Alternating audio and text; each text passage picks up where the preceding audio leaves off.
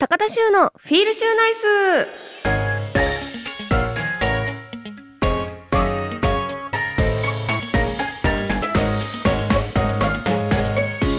皆さんこんばんは。高田修です。高田修のフィールシューナイス。この番組はリスナーの皆さんが明日から笑顔にあふれたフィールシューナイスな1週間を過ごせるように私高田修が興味のあることをまったりとお届けしていく番組です。さあということで皆さん戻ってまいりました。本当にご迷惑をおかけいたしました。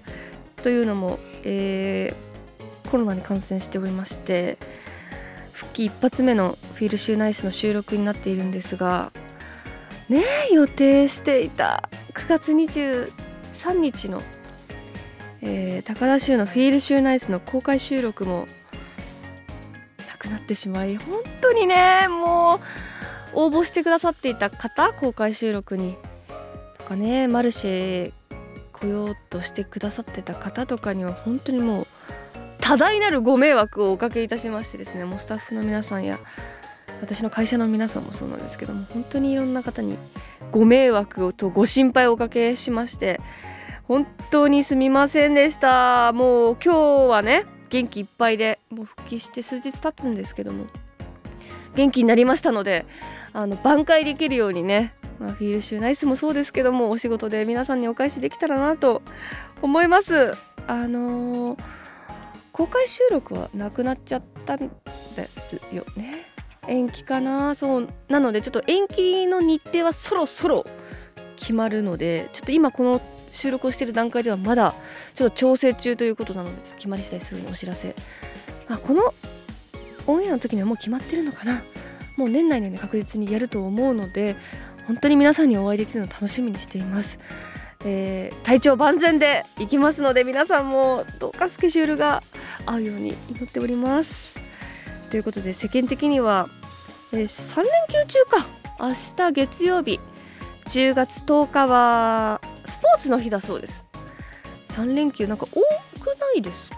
最近。ね私の誕生日の秋分の日も休みで3連休で。だったんですけども。でも台風来てましたよねそういえば秋分の日。私も自宅療養療養を しながら毎日土砂降りの雨が降ってたんでこれ外出られないなってあのコロナじゃなかったとしてもね。だからなんかあ雨だしちょっと気持ちも沈みがちだったんですけどね。今回の3連休は晴れるといいですよね。お出かけとか予定している人も多いと思うのでやっぱり雨より晴れた方がね傘差しながら友達 USJ とか行ってましたけど大変そうだったもん。帰り新幹線止まってるしさ。で飛行機も埋まってるしでもう結構てんやわんやしてますよ。今回は晴れること祈って皆さんも3連休どうぞお楽しみください。ではこれから30分間番組を聞きながらゆっくりお過ごしください。FM924 AM1422 ラジオ日本高田州のフィールシューナイス。お送りしています。高田州のフィールシューナイス。ここからはこのコーナー。シューホースクラブ。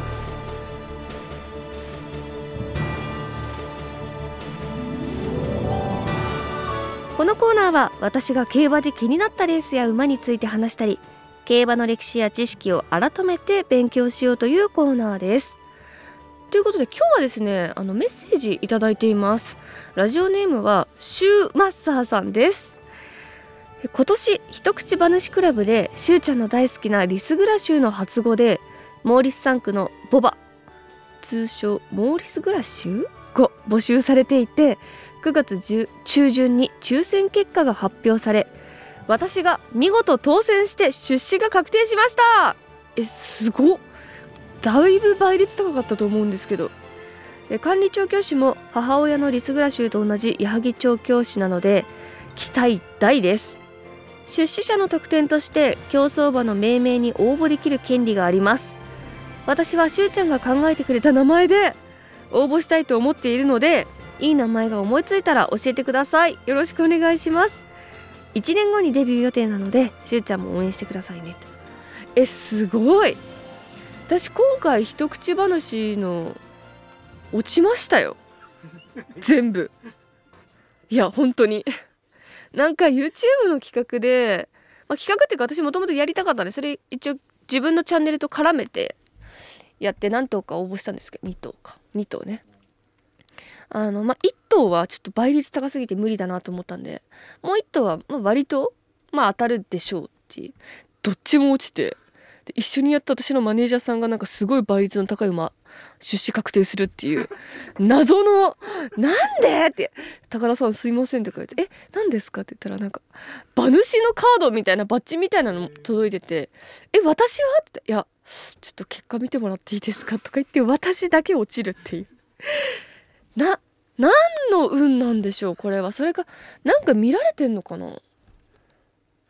なんかさ貯金額とか書くとこあるんですよあれ。そう関係ないですよね。関係ないよね。そうだからすごいな。しかもリスグラ州の発語でモーリス・サンクと来たらもう倍率すごいと思いますよ。その中でこのシューマッサーさんは見事当選して一口話デビューしかもえリスえ羨ましいな。私もリスグラシュの一口話やりたかった。なんかこう中距離の得意そうな馬発語というかモーリス・サンクでしょ。で何何？これしゅうちゃんが考えてくれた名前で応募したい。いやいやそれはもう絶対ご自身でやった方がいいですよ。いいんですか？その私に変な名前言いますよ。センスのない。いやでもせっかくねものすごい倍率の中から当たったわけですから是非あのご自分で考えたら いやなんかもったいないなと思って。でももしね私がつけるとしたらなんだろう。うーんリスグラあリスグラはダメか。えー、っとモーリシューとか。弱そう。リスグラシューとモーリスかけてモーリシュ。ー これなんかなんか負けそうですよね。なんか弱そうですよね。なんか強い名前がいいな。やっぱほらモーリスとか強そうじゃないですか。なんだろう。リスリスモスリモスモスリスとか。モスリスとかよくないですか？違う？いやこれはちょっと私センスないのでちょっと今パッとね言ってそれで応募しちゃうともったいないので是非あのビビビッときたものをシューマッサーさん送ってみてください。でもメッセージありがとうございます。え何これ？あなんかもう一枚ある。おちょちょちょっと待って。リスグラシューの21これこれまだ子供名前ついてないからリス・グラシューの21っていう名前なんですけども。えー、一口出資額なんとたっ30万だって。だってさ総額1億2000万ですよこの馬。うわさすが。リス・グラシュの21矢作厩舎。ちなみに私が応募した馬はですね一口5万6000円と3万8000円とかだったかな。でこれ当選したらお金払わなくちゃいけないから。そうそうそうそう。あの例えば5頭応募したらさ5頭とも払わなきゃいけないんですよね。全部当選したら。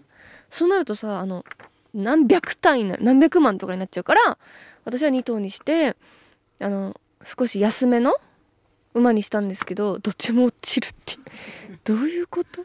すごい一口30万で全部で400口。400口ですって。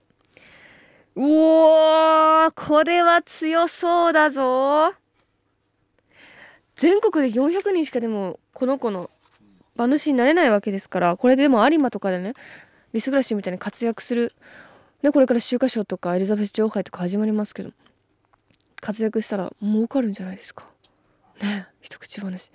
ちょっとあのまたこのまあ数年単位の計画になると思うんですけど 是非メッセージ送ってください。リスグラシーの21が勝つたびに。うわーすごい。なんか私が落ちたからこう当選した方の話聞くと嬉しいな。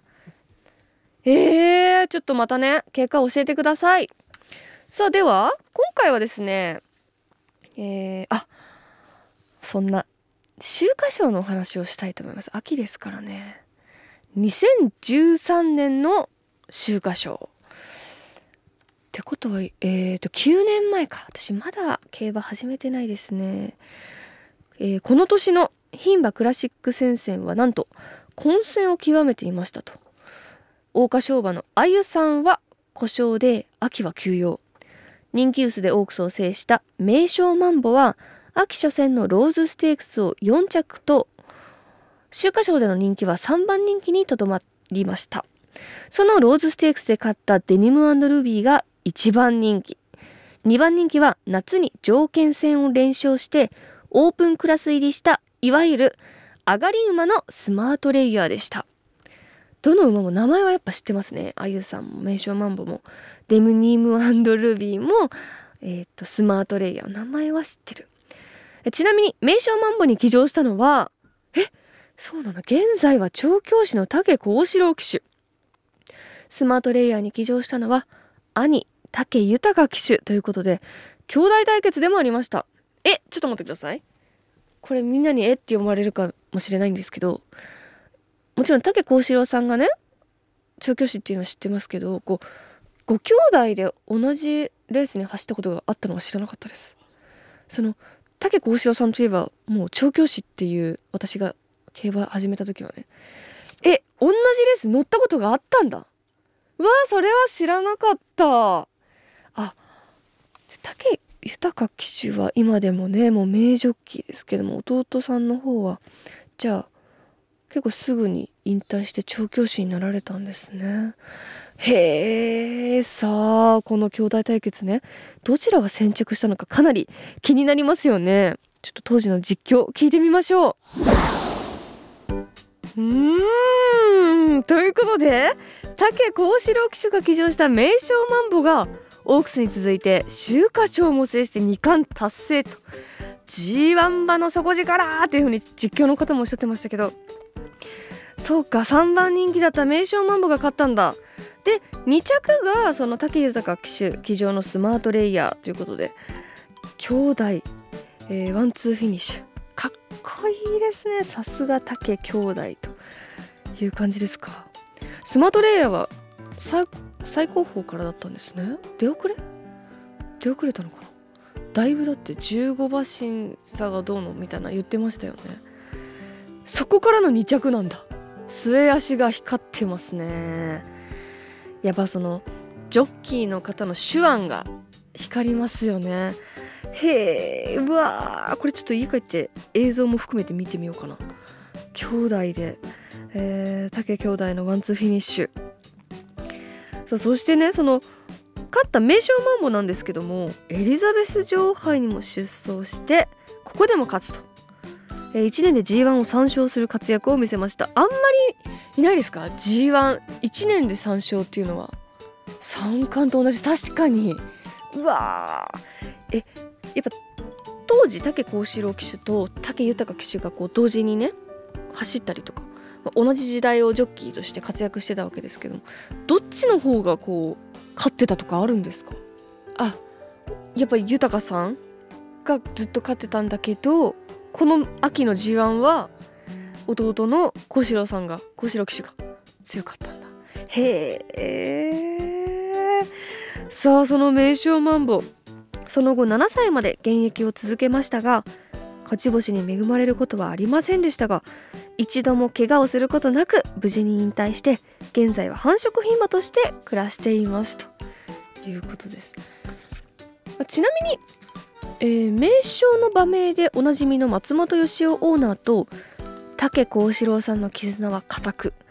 幸四郎さんが小さい頃から松本オーナーにお世話になっていたそうで騎手になってから勝てない時もたくさん乗せてもらっていた恩義を感じていたそうなんです。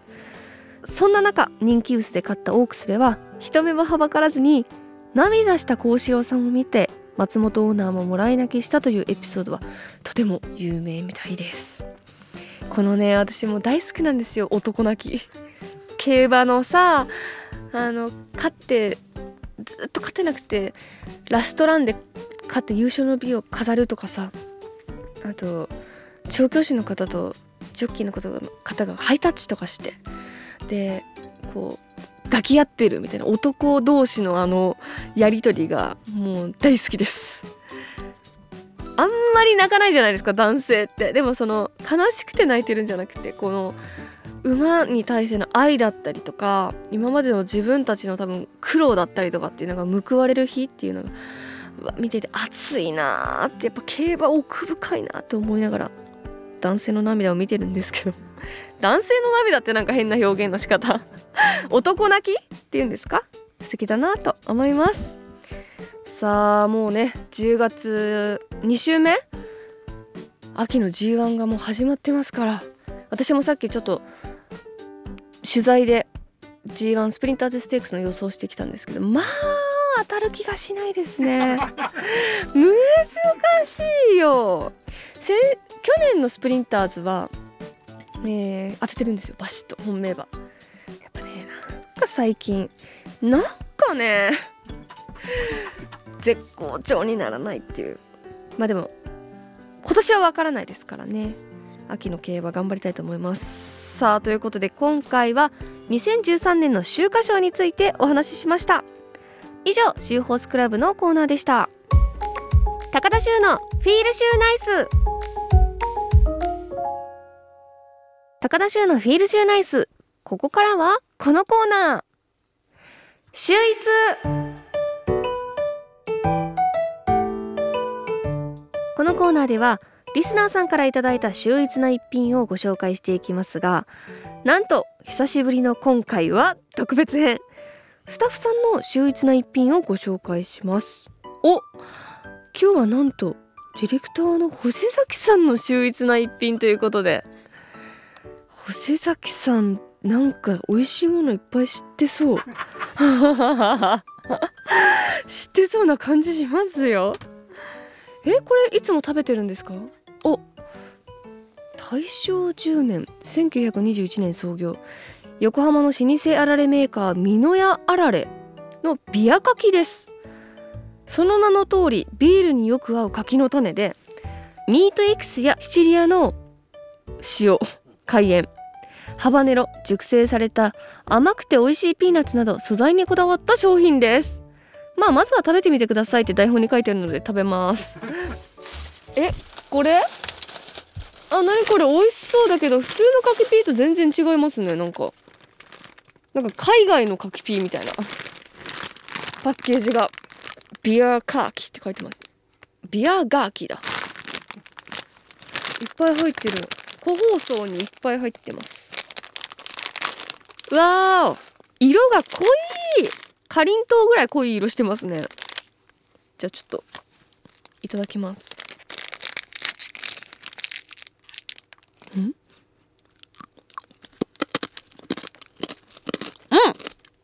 あ！うまビビールこれビールですね。確実にビールですね。ビールに合わせてるんですか？いつも。毎あ飽きないねこれは。ちょっと辛いけど中に入ってるピーナッツと一緒に食べればマイルドになる感じだ。やっぱ止まんない。全然止まらない。あ美味しい。さすが老舗あられメーカーですね。美濃屋あられ。んそしてもう一品あるんですか？こちらはこちらもビールに合うあられです。香味野菜とコクのある調味塩を使った塩だれ風のあられ？濃い味ながらさっぱりとした味付けが絶妙です。まあこちらも食べてみてくださいと書いてあるので。えこれ入ってますか？あこれだ！パッケージが似てますね。そりゃそうか同じ会社で出してるんですもんね。あーてかねあられをこの個包装にしてくれるとすごい助かる。大きいのにドーンと入ってるとなんかこうしけちゃったりするから。いただきます。あ何これ。うん。ま塩だれ風のあられって初ですけど味がもうかりついてて。なんだけどこの塩のね塩味がちょうどいいというか。これなんかハイボールとかでも合いそう。レモンサワーとか。あうん止まらない。これいつから知ってるんですか？地元なんであ地元なんですか？でこれえ地元どちらですか？横浜の方？横浜はもうみんな知ってるうーん知ってるんだわ止まんないよ今回はこの製造工場の隣にある直売所で買ってきてくださったんですね。美濃屋あられは世界各国にあられや柿の種をライスクラッカーとして多く輸出しているワールドワイドな企業です。なるほど。だからこのアメリカンっぽいパッケージなんですね。直売所では国内で流通していない海外向けの製品も在庫の状況によっては手にすることができますと、えー、気になる方はねぜひ直売所まで足を運んでみてください。美味しい。本当美味しかったです。美味しかった。ちょっと止まらないです。にこれ2本目取る前にも全部食べちゃいそうな。あーやっぱ私味の濃いものが好きですね。だってお酒に合うから町中華もそうなんですけどいや美味しかった。ありがとうございます。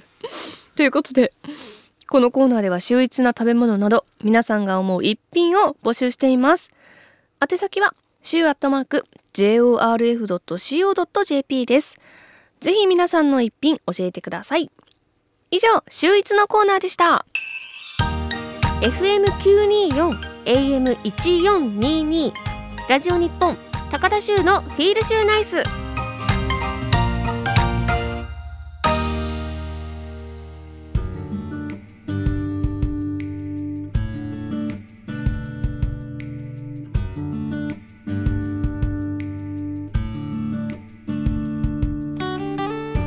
送りしてきました。高田州のフィールシューナイス。そろそろお別れのお時間です。いやもう口の中がちょっと今お酒を欲している形になってしまいましたがこの塩だれの余韻を楽しみながらちょっと話していきたいと思います。